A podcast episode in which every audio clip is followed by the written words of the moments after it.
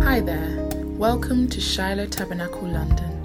We're located in Southeast London in Woolwich Dockyard, Block 1, Unit 9, Dockyard Industrial Estate, Woolwich Church Street, SC18 5PQ. Join us for our Bible study every Friday from 7:30 to 9pm. And you can't miss our Sunday services, packed with prayer, vibrant worship, and a powerful word. First service is 9am to 10:30, followed by our family service from 10:30 to 12:30. And now, for the best part, let's get into the Word. We thank the Father and the Mother of the house. We appreciate you, Pastor Guma and Apostle Joyous, for God using you to create this platform for us to be able to convene as various vessels from all walks of life in order for the Holy Spirit to find expression through us in the earth realm. I appreciate the men and women of God. Thank you, Pastor Edson.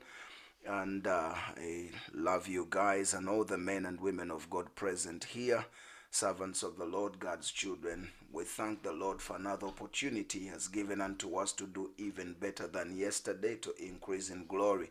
For the Lord is taking us daily from glory to glory in Jesus' mighty precious name. That's our portion.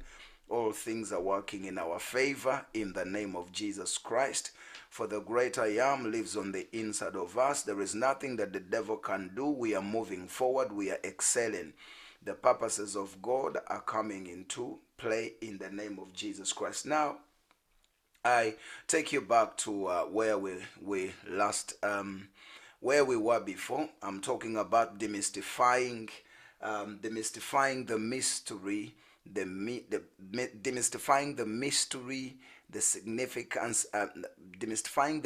of altars, their meaning and their spiritual significance in the name of Jesus Christ. The last time I was on here, I was defining, I said I will give you about 12 definitions of what I understand about earthly or temporal glory. And I believe I must have given you 9 or 10. And I think 10, and I was just to give you the last two, and then that will cause us to proceed into now defining what we mean by an altar. What a way that God has enabled us to start, to transition into the new year in a season of prayer, seeking the Lord, and also reinforcing our personal altars. So we thank the Lord for that in the name of Jesus. Now, I remember saying this, that I still emphasize so that those that are joining us may know. When we talk about glory, I say that glory, although glory is benevolently, so I want you to remember that principle, that although glory is benevolently bestowed upon us, it must be maintained, retained, and sometimes activated. So that must be remembered as I come to the conclusion of the other two meaning or definitions of what I understand about the earthly glory or temporal glory. Now I want us to go into the 11th definition of that, and I want us to take it from 2 Corinthians chapter 4 and verse 17, if you're with me. 2 Corinthians 4 from verse 17. I'm going to read from the Amplified version, and this is what it says. For our momentary light distress, this passing trouble is producing for us an eternal weight of glory, a fullness beyond all measure, surpassing all comparisons, a transcendent splendor, and an endless blessedness.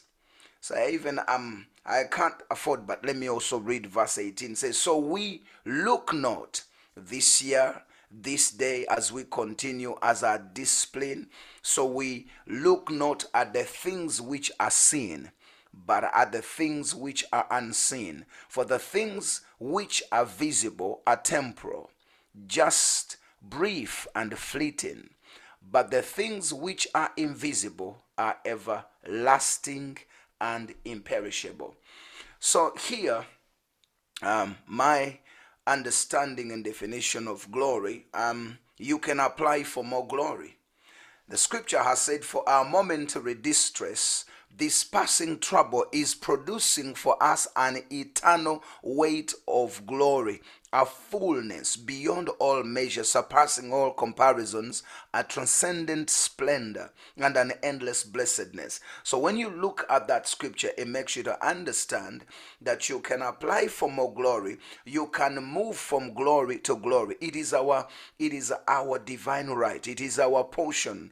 As the scripture says, that all things are ours in Christ. All promises are yes and amen to us who are in Christ Jesus. It is God's will for I and for you and I to move from glory to glory. That's why I'm saying, for you and I, we can apply for more glory. Now, scripture has just said, for our light affliction, which is but for a moment, is working for us a far more exceeding and eternal weight of glory. As you are with me in the name of Jesus, why don't you pray with me before even I proceed? Why don't you say, Father, as I pray in Jesus' name this morning, thank you for increasing the weight of my glory. In this year, even on this very day, I arise to decree and declare that the weight of the glory, the weight of my glory, the weight of my glory, meaning the glory of God upon your life, is increasing in Jesus' name. Thank you for increased glory. Now, children of God, as we continue in this year and every single day, because all things are ours, you understand, for us who are New Testament Christians, our prayer is very different from an Old Testament believer. Because after Jesus' death and resurrection, all things have been established for us. All things are now ours. So we are actually appropriating. We are laying hold of the things that are already ours. We are taking hold of these things. So therefore, instead of us focusing on the things that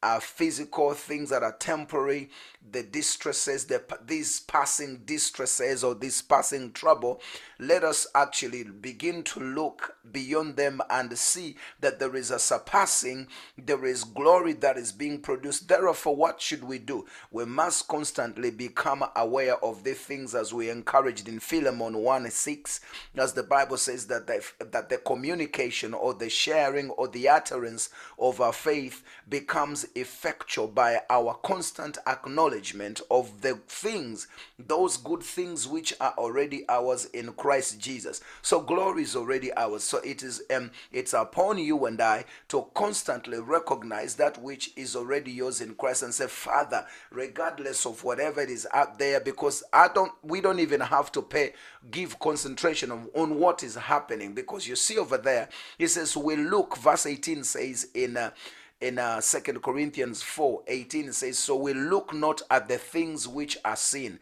Doesn't necessarily mean that faith does not ignore.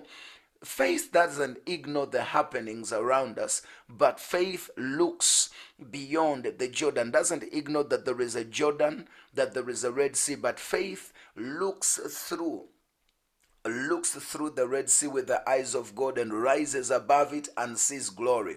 So our God wants us to focus on those things which are ours, because that's what makes the communication of our faith effectual, by us acknowledging, rather than, because Satan wants us to acknowledge what he's doing. He wants us to acknowledge, to see that which is physical, but for us to be able to download that which is spiritual, we have to shift and begin to see beyond these temporal distresses and begin to declare, Father, I thank you, because all these things are working. All these things are working. They are producing for me an eternal weight of glory. Father, I thank you for that eternal weight of glory. Lord, I appreciate you because you're increasing your glory upon my life. Hallelujah. That has to be our focus. And as we continue to indulge and focus on those things that are ours, definitely we are going to manifest them in Jesus' name. Definition number 12, and the last one for glory, is that glory can be taken away or forfeited. glory can be taken away, forfeited. I want us to look at the book. You see, in Daniel chapter 5, we have a king called Belshazzar. We have a king called Belshazzar. He saw a handwriting on the wall. You know that scenario. He saw a handwriting on the wall when he was drinking alcohol with the vessel stolen by his father from the house of the Lord. Now, which they stole from the house of God in Jerusalem. Now, before Daniel interpreted the mysterious handwriting to him, he first preached to the king in that very chapter 5 in verse 18 to 20. He preaches to him, and it will be interesting for us to read what he told him before he interpreted. And this is what Daniel said. Daniel goes on and says to him, "O thou king, the most high God," it says, "the most high God gave Nebuchadnezzar thy father a kingdom and majesty and glory and honor. And for the majesty that he gave him, all people, nations, and languages trembled and feared before him, whom he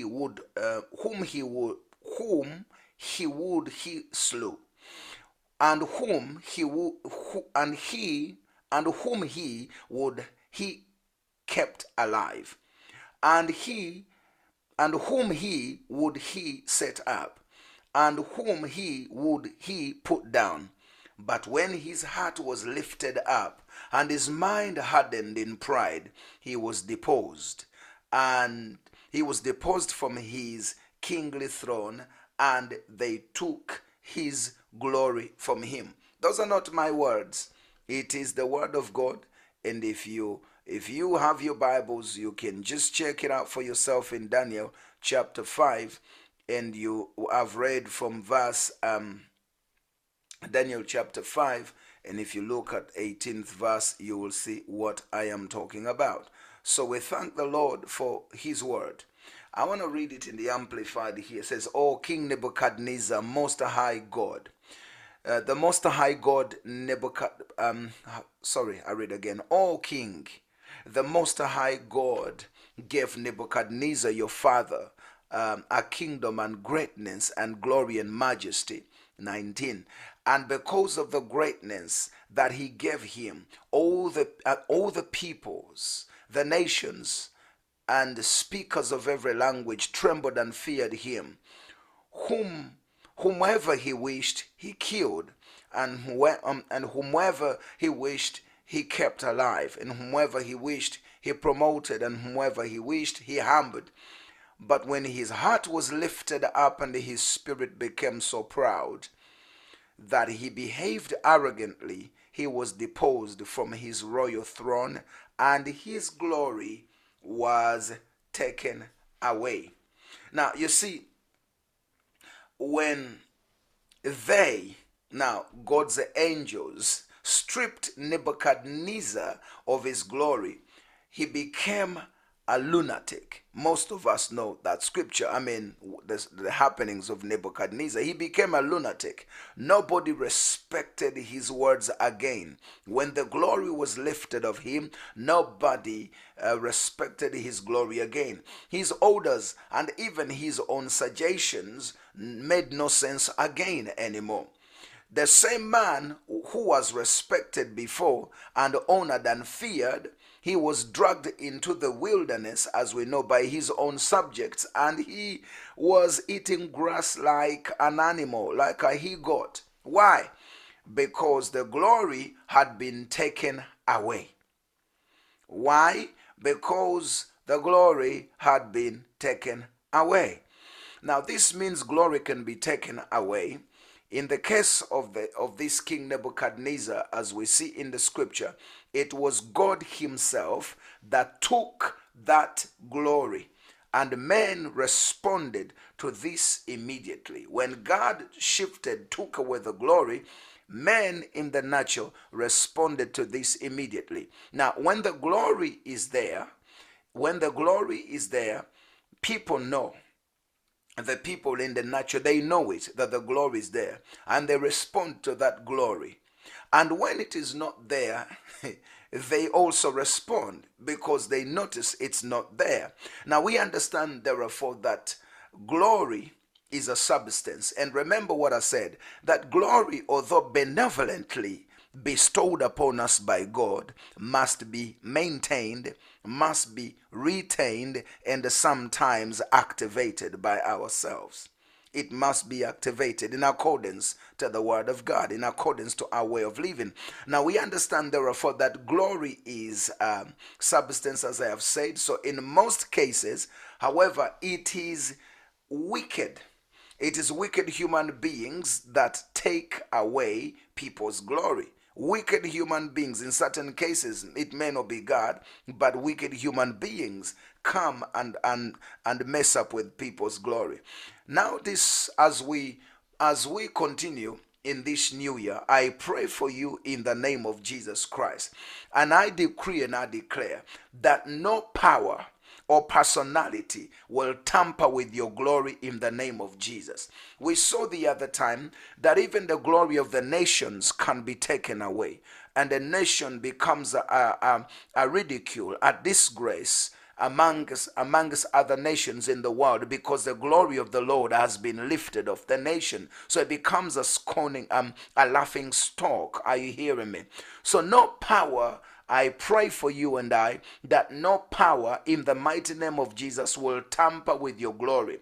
And as we, as children of God and heaven's legislators on earth and the priests in the house of God, we decree and declare that no power shall tamper with the glory of our nations. That's why we, as heaven's law enforcement agents on earth, we must stand and stand in the door and stand on the altar and begin to decree and declare over our nations and declare that no power shall tamper with the glory of my nation in Jesus' name. No power shall tamper with the glory of my ministry in Jesus' name. You have seen there have been ministries that have been previously wonderfully, benefiting many people, but all over, along the way, that ministry hits a plateau. It gets to a place and it's no longer, it seems as if it's no longer existing.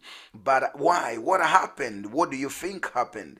So, glory is the driving force behind a man's success in life.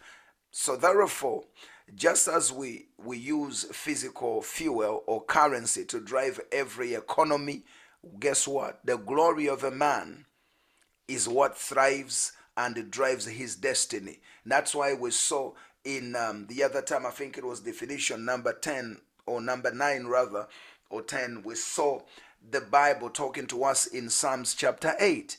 God talking about bestowing glory upon us, and we said that the bestowment of glory upon an individual is what precedes dominion. God did not give them dominion before he bestowed glory upon them.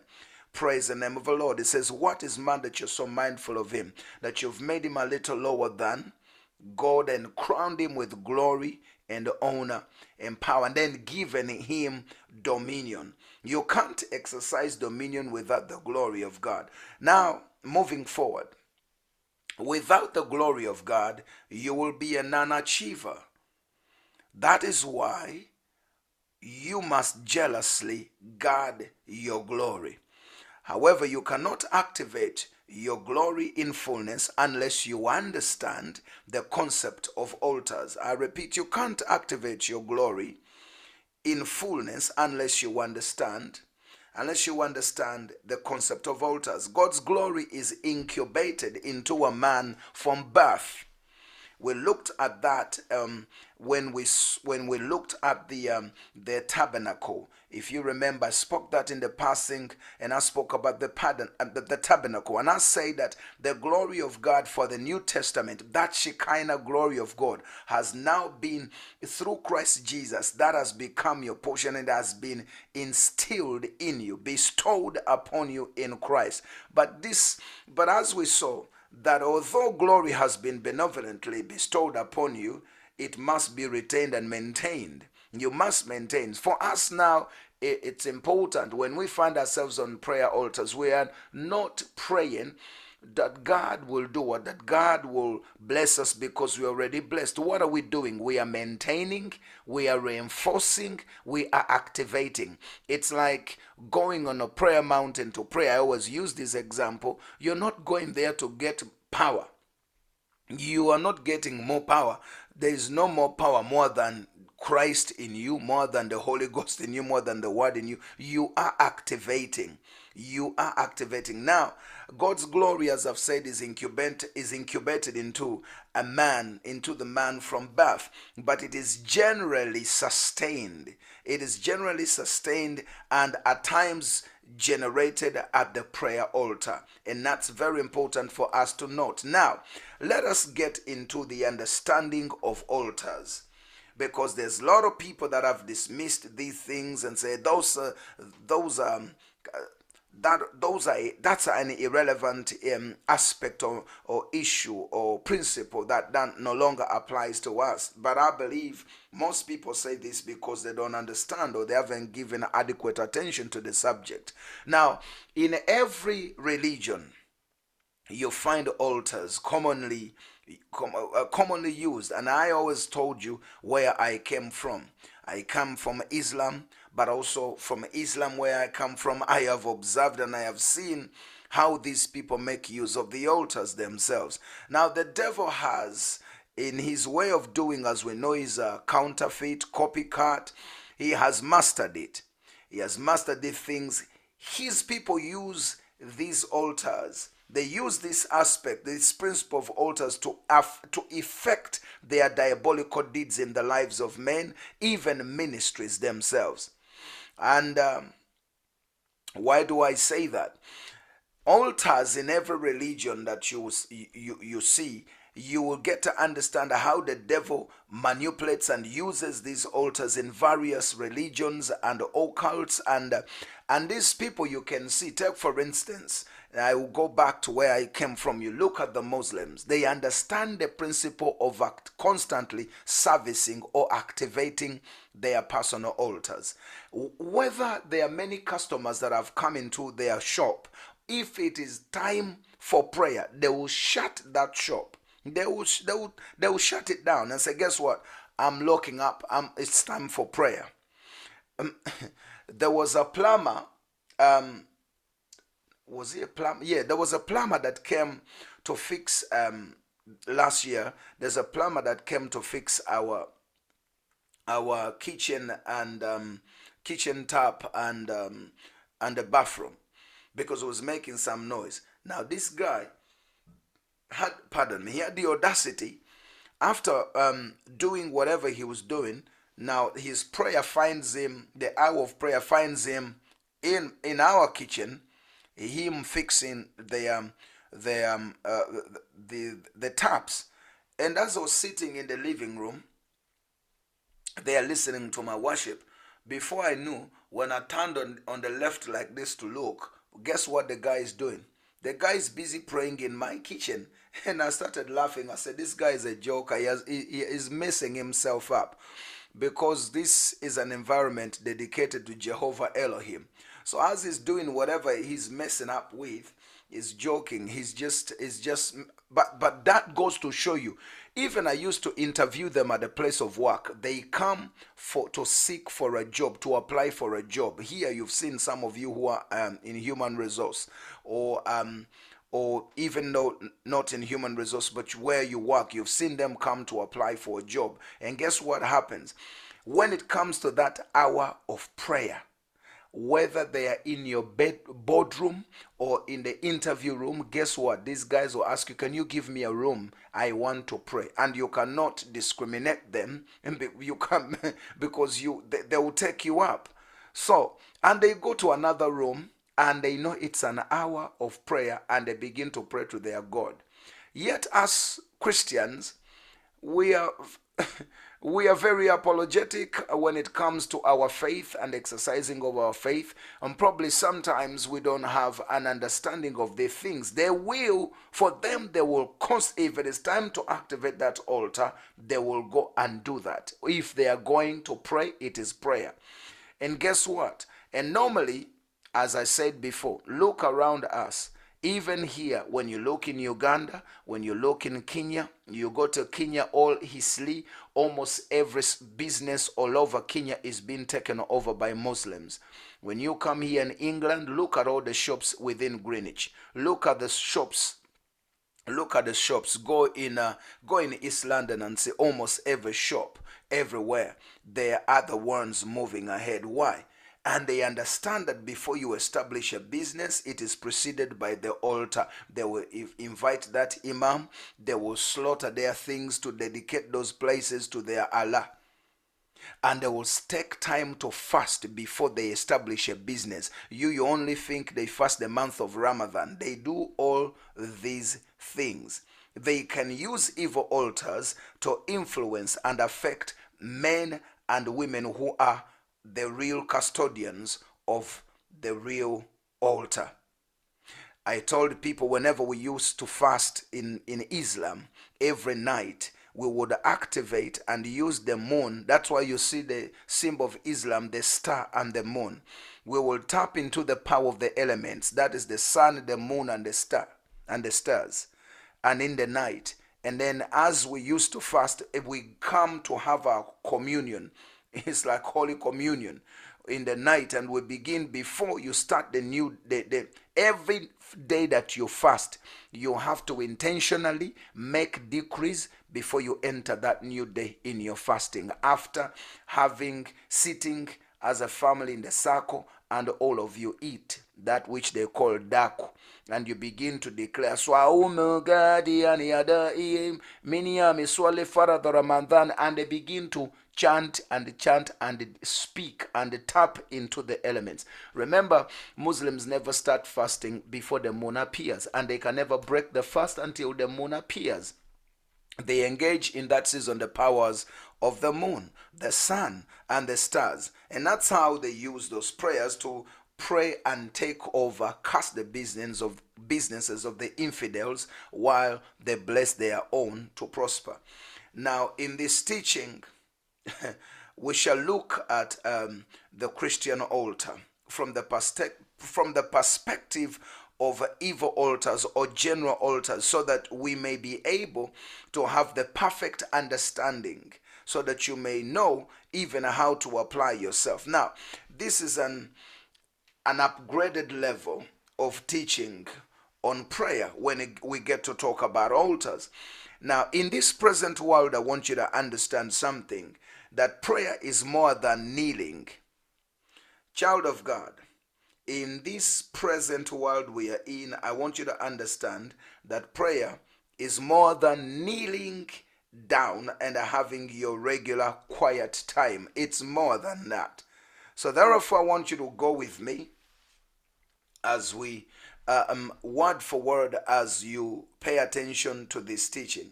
We're going to look at a scripture in, it's going to be a long one, in 1 Chronicles chapter 21, verse 18 to 30. And if you have time also, you may be able to read it in your free time. But let me make these remarks in my notes before I go any further. Now, you need to understand something, that sometimes the battle of life is a matter of the altar versus altar. It is the stronger altar that overturns the weak altar. Therefore, as I continue to teach, I want you to, we will be able to examine the altar. We'll be able to examine the altar, the sacrifice, and the blessing. Alternatively, if you like, you may call it the altar, the fire, and the glory. The altar, the fire, and the glory. Now, the hills of the Lord. Let us start with, biblically, the hills of the Lord. Now, somehow, if you're a good Bible student, you will notice that deities and gods love to live and appear on mountains to operate. Only a few of them dwell in the valleys, in plains. So only a few of them dwell in the valleys and the plains. Now, often they operate on mountains. Probably they got this from God himself. If you study, you go to places. I know I went into the hills, as far as the hills of You know, the Neverland, when you read that word, it reads Navajo, but the Neverland in Phoenix, Arizona, in the mountains of the Native Indians. I was there ministering in 2017, and I went in those hills. Now, that's when you will notice in those mountains and the hills how deep these people, the Native Americans, have been really deeply rooted in witchcraft. I used to hear about, we used to hear in Uganda growing up, night dancers, Zabasezi, these night runners. Actually, in Phoenix, Arizona, they call them skinnies. The skinnies, the people that chitambo, that demonic thing comes upon them in the night and they run naked. You know, there's some of them eat human beings, things like that. The cannibals or with and demonic powers. So I remember I was holding a revival in the tent meetings, tent revival meetings in the night, and then all of a sudden, as we were praying in the night, the power of God was hitting so strong in that area. And even from little children, demons were manifesting everywhere. Miracles were taking place. Now they thought they can come and interrupt the meeting. They tried to run in that area, and the power of God hit them in as they were trying to run around. Now, I was looking at the congregation and people in the tent shouting and going around others. And I was, of course, it's a huge tent, almost like it's a tent of about like 1,000 people. Now, I didn't understand what's going on, and I had skinnies, and I was like, what's skinnies? And they said, oh, the skinnies were trying to pass by, and the power of God has hit them. So I'm trying to tell you that there are some deities and gods that love to live and appear on mountains. Nearly, you look at what happened in Rwanda, the seven hills of Rwanda, where they used to sacrifice.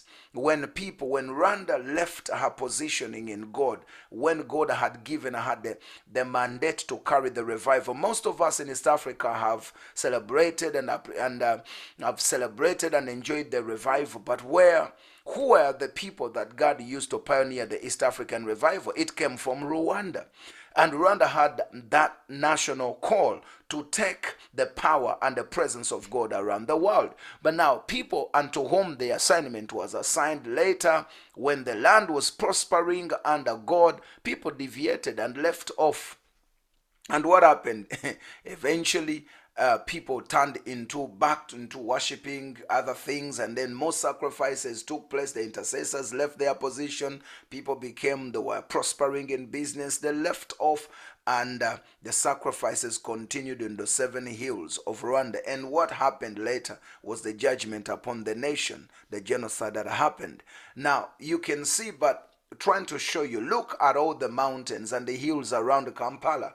Look around Uganda. Look around the Buganda region and all other places. You could see that on every mountain, you could understand the places where they sacrifice, some of those places in the valleys and the plains where they make their sacrifices. I don't want to dwell so much on that, but that has a biblical foundation in itself. When God Almighty made an appearance to Moses, it was on Mount Horeb. When God wanted to make the first public appearance to Israel, it was on Mount Horeb. Now, when he wanted Abraham to sacrifice his son Isaac to him, what did he tell him? It was on Mount Moriah. When Elijah confronted the prophets of Baal to demonstrate the power of the Almighty God over the false gods that Israel was now worshipping, it was on Mount Carmel. Jesus too had an unusual habit of raising prayer altars on Mount Olives and other mountains unnamed. Now, when the temple was built, it was built on Mount Zion, a hilly place. Solomon built that temple altar on an ancient defunct altar. We remember Abraham. Abraham was to sacrifice Isaac on Mount Moriah. Now, when Jacob was fleeing from Canaan to Paddan Aram to escape, what happened? the vengeance of his when he was running away from the vengeance of his brother Esau, he stumbled on an ancient altar of his grandfather Abraham. He discovered that there was an open heaven there. He saw that there were angels ascending, going up and down heaven there that very day, because someone had already built an altar there several years back. So there was an open heaven. Now he saw that that place, when what Jacob did is he saw the place as the gateway of heaven. When we see in his remarks, as he begins to remark, this was the gate of heaven, and I didn't even know. So he saw the place as the gate of heaven, the entry point to heaven on earth. Now, when David conducted, we're looking at these historical facts as we build on to define more of the altar. Now, when David conducted a census against the will of God, breaking several laws of God, God punished the nation with the plagues that determined the population of Israel. David saw an angel. You remember the Harun issue.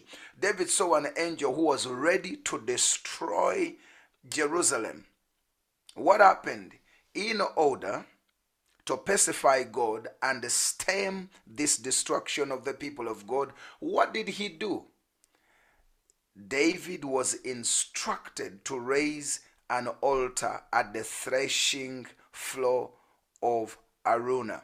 And that is 1 Chronicles chapter 20, the one I've given you. 1 Chronicles, let's open our Bibles and read it. It may be long, but let us read it. Let's go into our Bibles. Now, the angel of the Lord commanded God to say to David that David should go up and set up an altar unto the Lord in the threshing floor of Onan the Jebusite. And David went up, and at the saying of God, which he spake in the name of the Lord. And Onan turned back and saw the angel, and his 4 sons with him, and with him hid themselves. Now Onan was threshing wheat, and as David came to Onan, Onan looked and saw David, and went out of the threshing floor and bowed himself to David with his face to the ground. Then David said to Onan, grant me the place of your threshing floor, that I may build an altar there therein unto the Lord. Thou shalt grant me for the full price, that the plague may be stayed away from the people. And Onan said unto David, take it to thee, and let my lord the king do that which is good in his eyes. Lo, I give you the oxen also for burnt offerings, and the threshing instruments for wood, and the wheat for the meat offering. I give it all. And King David said to Onan, no, but I will verily buy it for the full price, for I will not take that which is yours for the Lord, nor offer burnt offerings without cost. So David gave to Onan for the place 600 shekels of gold by weight, and built there an altar unto the Lord, and offered burnt offerings and peace offerings, and called upon the Lord. And he answered him from heaven by fire upon the altar of burnt offering. And the Lord commanded the angel, and he put up his sword again, and into the sheath thereof, or to withdraw, to relent. At that time, when David saw that the Lord had answered him in the threshing floor of Onan the Jebusite, then he sacrificed there for the tabernacle of the Lord, which Moses made in the wilderness. The altar of the burnt offering were at the season in the high place of Gibeon. But David could not go before it to inquire of God, for he was afraid because of the sword of the angel of the Lord. Now that is 1 Chronicles 21:18 to 30. I want also to point you to First Chronicles 22 and verse 1 and 2. First Chronicles chapter 22 and verse 1 to 2. This is how it reads. It says, then David says, this is the house of the Lord God, and this is the altar of the burnt offerings, of the burnt offering for Israel. And David commanded to gather together the strangers that were in the land of Israel. And he sent masons to hew wrought stones to build the house of the Lord. Guess what? That was the exact location where Isaac was to be sacrificed. The same place that David gathers strangers there in the land of Israel, and he set masons to hew wrought stones to build the house of God, as we have seen in 1 Chronicles 22, 1 and 2. This was the exact location. As you study the Bible, you will note that this is the exact location where Isaac was to be sacrificed. Now, when the altar was built, the wrath of God ceased, and Israel experienced forgiveness and peace. Now, then David resolved that he must build a permanent altar in that place in form of a temple. So when you see temples, mosques, people even look at our churches where we have decided to say this is where we gather. In essence, we are saying this because remember what I told you, there are stationary altars and mobile altars. We said, if you remember, that your prayer life is your living prayer altar. There are physical stationary altars and spiritual mobile invisible altars, like the throne of God for us as we maintain our daily prayer. The throne of God, the throne of grace is an altar where we assemble. It's not a physical place. Now, it's important, and I told you, now look, your house or the temple is a corporate altar where the church where we meet is our corporate altar. The place which is designated and dedicated to God where we, all of us come and meet as mobile altars. Now it becomes like, as you know, in the American system, there's what they call the small circuit courts, you know, the small socket or circuit courts, the way they pronounce it now. You would note that these courts do not create legislation, but if they convict you, you're convicted. But there is the Supreme Court that creates legislation. Now you could see that whatever they are reinforcing, whatever they tell you is in accordance with the law of the Supreme Court, and actually when they say you are convicted, even the Supreme Court agrees. So now even us as mobile heavens legislators on earth, whatever we forbid, whatever we allow on earth, or heaven will forbid. What we disallow, heaven will disallow. What we permit, heaven permits here on earth. But also moving further, and I told you that look at Muslims when they go to slaughter animals. They will face that animal east of the Qibla, the altar in Mecca. Every mosque is built connecting to that evil place. Not to say that that is God, is not God. That's a Saudi Arabian demon that is bloody, that loves blood. It's not God of heaven because it's not Trinity God. So, therefore, Allah is not God. But that being said, moving forward, you need to understand that when David having noticed when the hand of the Lord came and removed, when the wrath of God was removed after David had obeyed and done that, David chose to now to build a permanent altar in that place in the form of a temple. That became a transgenerational altar. It became a transgenerational altar. That was the place actually where Solomon built that great temple himself. Now, a prayer place is different. Now pay attention, because now we are starting. A prayer place is different from an altar. Altars are deliberately raised with understanding of the issues involved. I'm glad you're listening. I said our prayer place is different from an altar. Why? Because altars are raised deliberately. They are deliberately raised with understanding of issues involved. Let me, before I go any further, let us look at some of the requirements for raising God an altar. Now, number one, it has to be a particular place or location. When you want to start ministry, you don't just go start anywhere. You seek God's guidance, God's leading. Now, besides that, that is an aspect of ministry. But the requirements for raising God an altar, a particular place or location. Number two, are consecrated. That place, the next requirement, having found a place or a location, it must be consecrated with a token, either anointing oil or communion wine.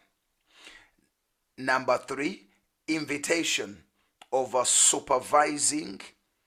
If it was the demonic world, a supervising spirit. But for us as the children of God, invitation of a supervising spirit, we mean the Holy Spirit. You invite the Holy Spirit. We have done businesses as you dedicate your business to the Lord. Who are you inviting? As you start or launch out ministry, you know, what do we do? You call on your spiritual fathers or mentors, and you go and to dedicate a place. Or you call on your brothers and sisters in the Lord, and you go to dedicate that place to the Lord. Now, when you are dedicating, who are you inviting? You are inviting the Holy Spirit. Not that the Holy Spirit is not existing. You are honoring him. You are involving him. You are saying, you know, you are the CEO of this thing. I'm only a caretaker here. Is it number four? Number four, yeah. Now, another requirement is the mission or the assignment of the altar. You don't just raise it without a mission or the assignment of the altar. Now, the Latin word for altar is altare.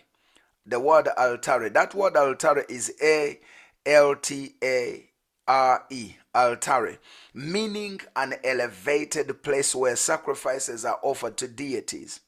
Similarly, when you go to the Hebrew word for altars is mizbeah or bama, and that word means high places and occurs. That word mizbeah or bama, which means altar, occurs 228 times in the Bible. 228 times the word altar appears in the Bible. 24 of those in the New Testament. 24 times of the 228, it is in the New Testament. Now, an altar, therefore, is a surface or structure upon which a religious sacrifice is offered. The Hebrew word mizbeah means a place of sacrifice. Now, both the heathen and the pagans, or the pagan nations, and the Israelites, both the heathen and the pagan nations and the Israelites built altars, as is shown by archaeological excavations. In both cases, what do we see? In both cases, they were primarily used, these altars were used for sacrifices on the side of Israel and also the pagan nations that existed around them. Now, many altars are found in the modern world of today.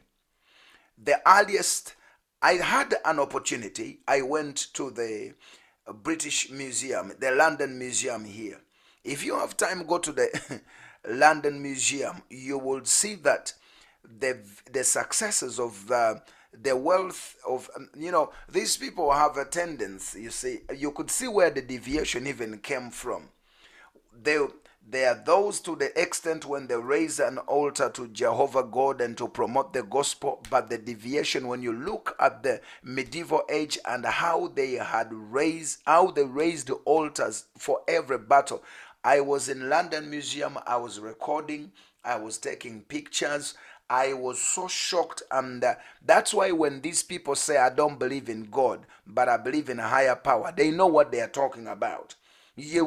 I saw there's a place dedicated to almost like about 50 to 200 different altars in the London Museum. And even they put the names of the gods. They show you this is the god that does this, the god, the altar to the god of war, to the god of prosperity, to the god of fertility. When you're dealing with this, this one is the altar for casting the spells in the London Museum. So many altars are found in the modern world today. The earliest and most reliable evidence of an altar dating from about 2000 BC is a horned limestone structure excavated at the ancient Palestinian city Megiddo. Altars, they vary in size, of course. And I remember looking at some of these altars in the London Museum. Some of them were small, like a small, like a small. Some of them were like, you see, like let me show you. I'm looking for something here to show you. They were as small as like a shell. You know, there's the shell of a snail. And I was like, this one is also an altar. And this one, some of them were like small heads of small things that is captured and said that was an altar. And this, and they tell you every one of those altars in that London Museum, you go see for yourself. There's an inscription written talking about what that altar means, what it was being used for, who were the people, how the armies, how the great warriors, how so and so, and the leaders used to go there, how the business people that now built businesses here in London used to use those altars, and how people used to go in there and lock themselves up, a certain class of people, and even still today. They still do it in some places where people put on nice suits and go and get dressed nicely to go and activate their altars right here in central London. So people are not as ignorant as you think about the spirituality as you may think, as they may portray that they are naive. They are not naive at all. So moving forward from that, saying that altars vary in shape and size and construction. Now, places of offering or sacrifice may take form, or may take the form of a mound of earth, a heap of stones. And when you go into the London Museum, you will see some of the heap of stones, one large slab of stone. Some of those were woods, metal. Some of those are small metals. I looked at some metals that look like even coins, and those were altars of people. Others were spears with certain things on top of a spear. Others were trenches that were dug into the ground, like the Vedi, the altar of ancient India.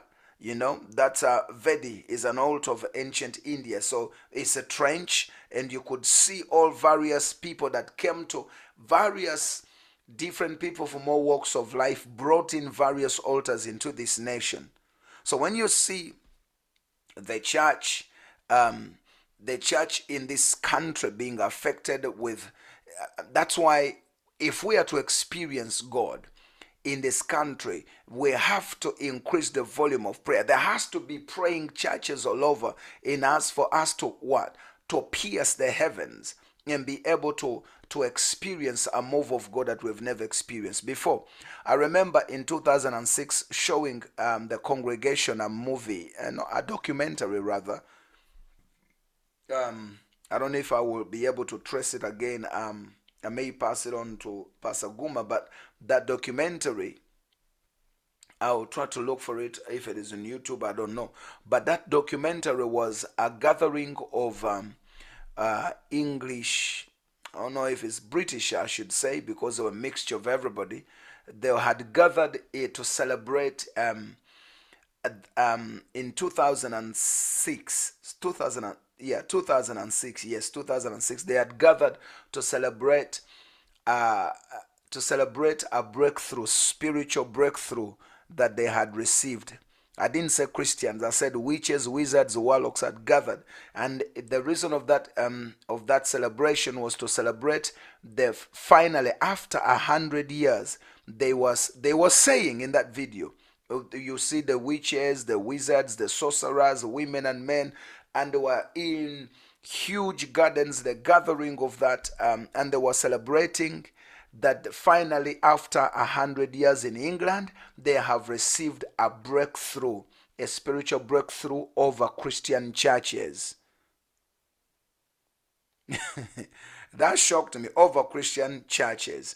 And they began to narrate and talk how they have affected our prayer lives, how the churches have been affected from growing, how they have been able to finally now take authority over the land after 100 years. Now, that made me think these people are very intentional. These people are very intentional and missional. So that has been their focus. And worse for us, when you look at certain believers, when they come to church, they just come to, I've just come to fellowship. I've just come to fellowship. The only fellowship, and all the... When they go there, it's about what I will get from church, or just what I will get from church, what I need. But they don't look beyond with a kingdom mindset to say, hey, we are ambassadors of the kingdom of light. There is a kingdom of darkness. Our kingdom of light is superior, greater than that kingdom, but we must be missional. We must be intentional. We are supposed to take the kingdoms of this world, must become the kingdoms of our God and of his Christ. And how is it going to happen? Through us. You see, these people constantly plan for us. They constantly do, they are intentionally seeking for our spiritual darkness. They want to bring us in an era whereby God is not God. I was shocked listening to kids on TV during the Christmas season, what Christmas means, what some of you saw them, what they were saying, what Christmas means. I said, what? They have no clue about what Christmas is all about. And it's on national television. They were asking kids. It was a program on BBC during this Christmas season. But nonetheless, God has enabled us to tackle these teachings, I believe, to empower us to move forward and to be able to reinforce our prayer lives and to be intentional that this is an hour and then a dispensation for us to take over. And the glory of God is going to be released upon this city, this nation, like never before, because we're going to be intentional and mission in what we're doing. Now, finally, for today, the altar has also been described as the deep religious and symbolic significance. It has been considered also, altars have been considered as a holy and revered objects, or a place hallowed by the divine presence, where contact and communication with deities and other spirits could be achieved. My great-grandmother, the twin sister to Mtajaz of Chibuli, the late, she had a tree, and this tree was an altar. And whenever she would come out in the middle, she was religiously, consistently, every single night, midnight without failure. She would stand in that tree and they begin to talk. She goes on that altar of her tree and talk. And as she begins to talk, the tree is responding to her with releasing fragrance that everybody in that area, you would begin to smell the fragrance. You ask yourself, how can a tree in the middle of a night release fragrance that all the neighboring houses, maybe even 100 meters, you're here, you are smelling that fragrance. And then when you move your curtain, you see that Dada is standing talking to a tree. And it's Dada. She's there talking. She's doing her stuff. And in Kenya, as I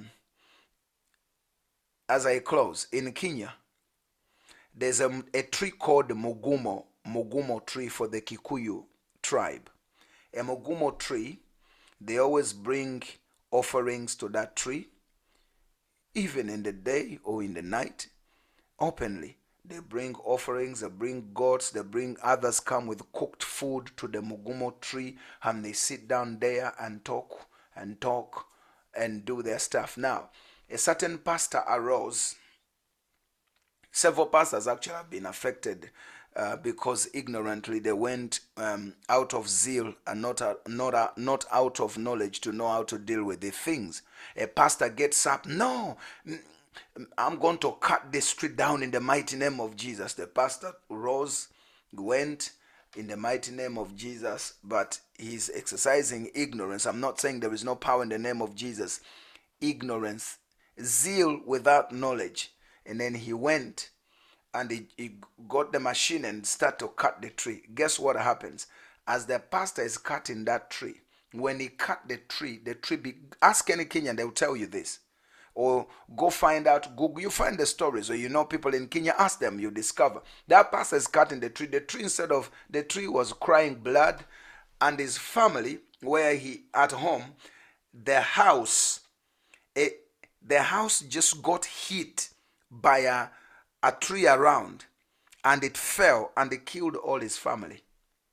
Another pastor just went mad, and after that he died when he was trying to cut a Mugumo tree. Why? They were born again. They were cutting the tree, praying in tongues. And why? But they didn't know. They did this out of zeal and ignorance, and they affected their lives. They affected others. It's a ministry that vanished, because we will see what it talks about when we talk about altars, sacrifice, answers to sacrifice. Altars answer to altars. So people don't understand these mysteries, and they just go and out of zeal and do things, and they affect themselves. So as I close with these two explanations of an altar, I said, so what altars for? I was talking about the meanings of an altar, and I was saying altars are so sacred. So sacred was its power often protected by taboos, most of these altars. So here I was talking to you about the requirements of raising an altar, but in closing I'm saying the altars themselves are places where contact and communication with deities and other spirits could be achieved. That is on the demonic world, but for us it's different. Of course, I expect you to understand that. So sacred was its power, often protected by taboos. We're talking about altars, that it served at times as an asylum for those seeking refuge. That very place in India, the ones I told you about. Now, very often the form and positioning of an altar reflects its function. A raised altar was used for sacrifices to the celestial deities of these people on the other side, like of Mount Olympus. For example, the pits or the trenches, I've told you, the one of Vedi in India served as receptacles for offerings to gods of the earth and the underworld. So these people are not ignorant about what they are doing. Tomorrow, by the grace of God, I'll talk to you about the definitions and explanations of altars. I hope you have been blessed, and any question that you have for me, you just send it to me, or send it to Pastor Guma. He'll forward it to me, or you can leave your question here. I hope you have been blessed in Jesus' mighty precious name. Thank you so much for listening to this sermon, and I know you've been blessed. For more information about Shiloh Tabernacle and other sermons, please visit our website www.shiloh.org.uk, and don't forget to follow us on all our social media platforms, Instagram, Twitter and Facebook at Shiloh LDN. Once again, that's at Shiloh LDN. You've been listening to Shiloh Tabernacle London, changing lives, building dreams. Until next time, God bless.